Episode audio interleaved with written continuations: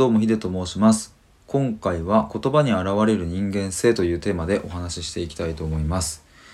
えー最近ですねあの対話をするっていう機会がですねおかげさまで、えースタイフの場でも増えましたしえっ、といろいろご縁をいただいて、えーじっくりお話しするっていう機会がこう増えてきてでまあ改めてそこでこう思ったのはなんかもうこんなこともね あのも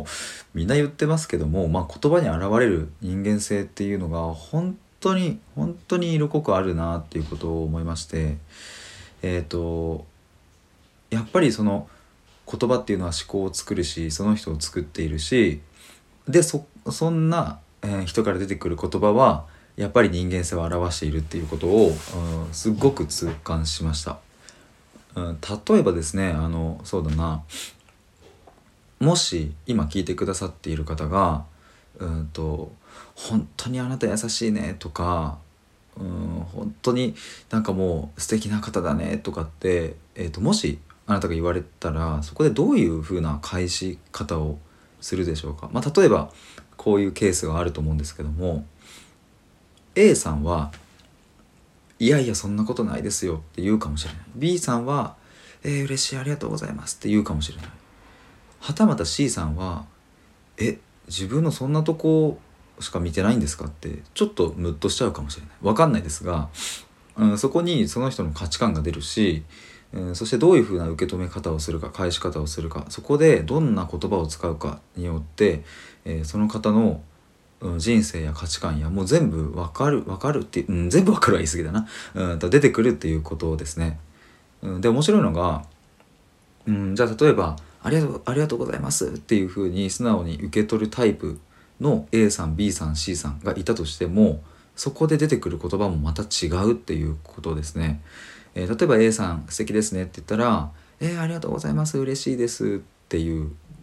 し、えー B さんに「素敵ですね」って言ったら「え？本当ですか？自分でそんなこと思ってないのにいやーでも嬉しいな」っていうふうな受け止め方をするかもしれない。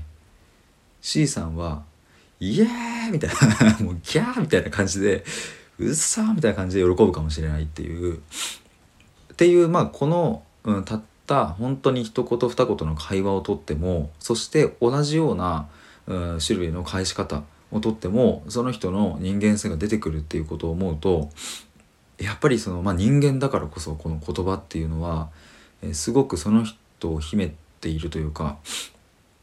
うーんあまりうんと注視して、えー、と注視気をつけて見ていないと、うん、通り過ぎてしまうような結構大切な本質がこの言葉に隠れているなということを僕は思います。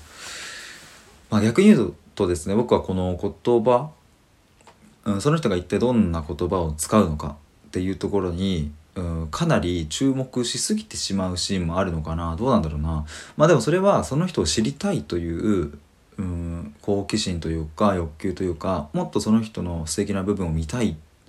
ていうことが前提としてあるんでね。だから結構そこを言葉どんな風に返すんだろうとかっていうのを最近すごくうんとうんまあそこにアンテナがある気がしますね。ただなんかこう意識的に、えっと、会話中にあれ僕が今こういうふうに言ったことに関してどういうふうに言うかなみたいなことを別にそんなに なんかあの 思ってるわけじゃなくて、まあ、結構これは無意識レベルというかまあなんか自然とそういうふうなところを注目しているなということが、えー、と今お話ししていて自分で気づいたようなところです。でまあ逆説的に言うとうんとその人間性が言葉を作るっていうところはありますがまあでも言葉を変えればその分人間性も変わるっていうまあここももう皆さんいろんなところで聞いているようなことだと思いますがまあこれは間違いないなというふうに思います。だからもう大人になるとこう勉強することをやめてしまったり例えば本を読むことをしなくなってしまったりとか、ね、あの学生時代は結構勉強をやってたけどもっていう方って、まあ、そんなにねあのそういう方もいらっしゃるかなと、まあ、僕自身もね大人になってからがっつり勉強するって、うん、と正直ここ数年ぐらいなかったかな。わかんないけど。でもなんかそういう勉強や読書や何か新しい世界をどんどんどんどん自分の中に吸収していくと、うん、それで言葉は作られていくし、えー、なんなら新しい言葉を知るので、えー、それがまた自分の人間性として返ってくるんじゃないかななんていうことを思いました。ということで、えー、今回は何だっけ？